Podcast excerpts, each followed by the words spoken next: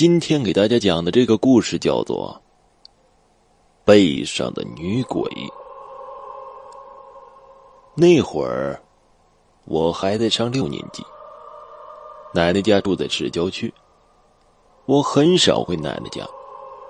从小是姥姥带大我。有一天，我自己坐上公交车回奶奶家找我弟玩，事情也是这个时候发生的。在奶奶家吃完中午饭后，我跟我弟弟约好一起去游戏厅。我跟弟弟走的途中，有一排三间的平房，门是上锁，贴的封条，窗户是过去那个年代六块玻璃一排两块三排组成的大窗户，内置铁栏杆，相信大家都会想得到。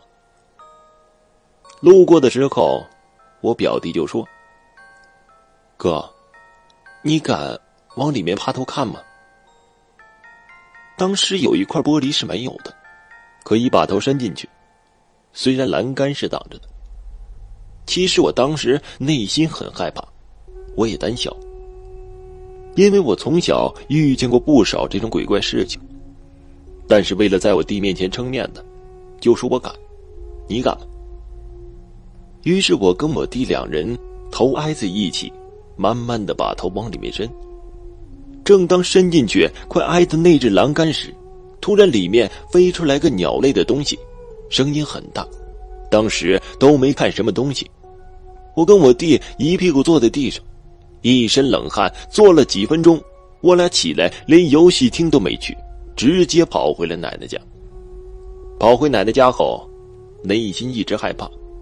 也没有给奶奶说，我弟也不敢提这个事情，都有阴影了。于是，我就和奶奶和弟弟说，我要回市里了。回市里坐公交车会路过那三间平房。我上公交车后，座位挨的窗户。路过时还是忍不住好奇，扭头看了一眼。我居然看到一个女人穿着一身黑色的寿衣，飘在半空中。没有脚，而且在冲着我笑。我当时后背一身冷汗，害怕极了。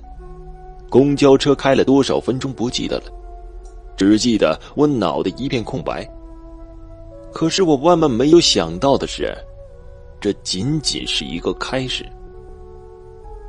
自从那次以后，白天自己的时候总很不安，到晚上了，不论做什么，总觉得有人在盯着我。有时自己在家，一直感觉有人在看着我。我猛地朝阳台看去，居然是那个女鬼在盯着我。一秒钟后，便消失了。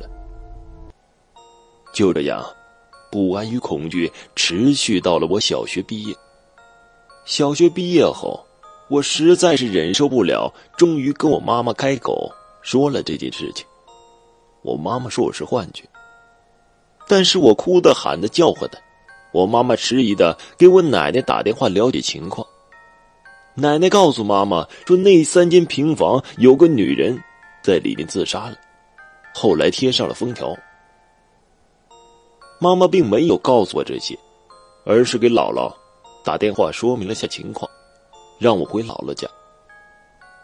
到姥姥家后，姥姥立即把我带到他们那里。一个很有名的半仙家，是一个老奶奶。在老奶奶家里，姥姥在耳边不知道跟老奶奶说了什么，老奶奶一直在看着我，我害怕，但内心却很安宁。老奶奶问我：“孩子，你遇见死人了？”我说：“没有，我见到鬼了。”老奶奶说：“你看我屋子里，你能看到什么？”我说我什么都看不到，但是内心特安宁。于是老奶奶把姥姥叫出去，不知道说了什么。老奶奶自己进来后，就给我捶着背，嘴里念叨着我听不清的话语，最后给我吃了一碗红色颗粒的东西。老奶奶告诉我：“好了，没事了，孩子。”还送给我一包红布缝的朱砂，让我随身携带。辟邪保平安，告诉我千万不要沾水。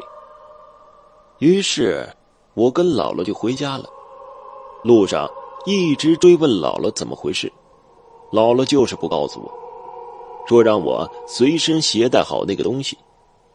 不过确实感觉那女鬼不跟着我了，我也看不到她了，我就没有在意。直到一年后，朱砂包被我不小心洒上了水，我当时害怕极了，就去姥姥家。姥姥告诉我。说一年了，没有事了。原来，当时我在奶奶家遇见的、看到的那个女鬼，是真的，而且，她一直跟着我，是我一直背着的。直到现在，我才明白，那个半仙老奶奶在做法事的时候，为什么会给我捶背。好了，今天的故事就讲完了。谢谢大家的收听。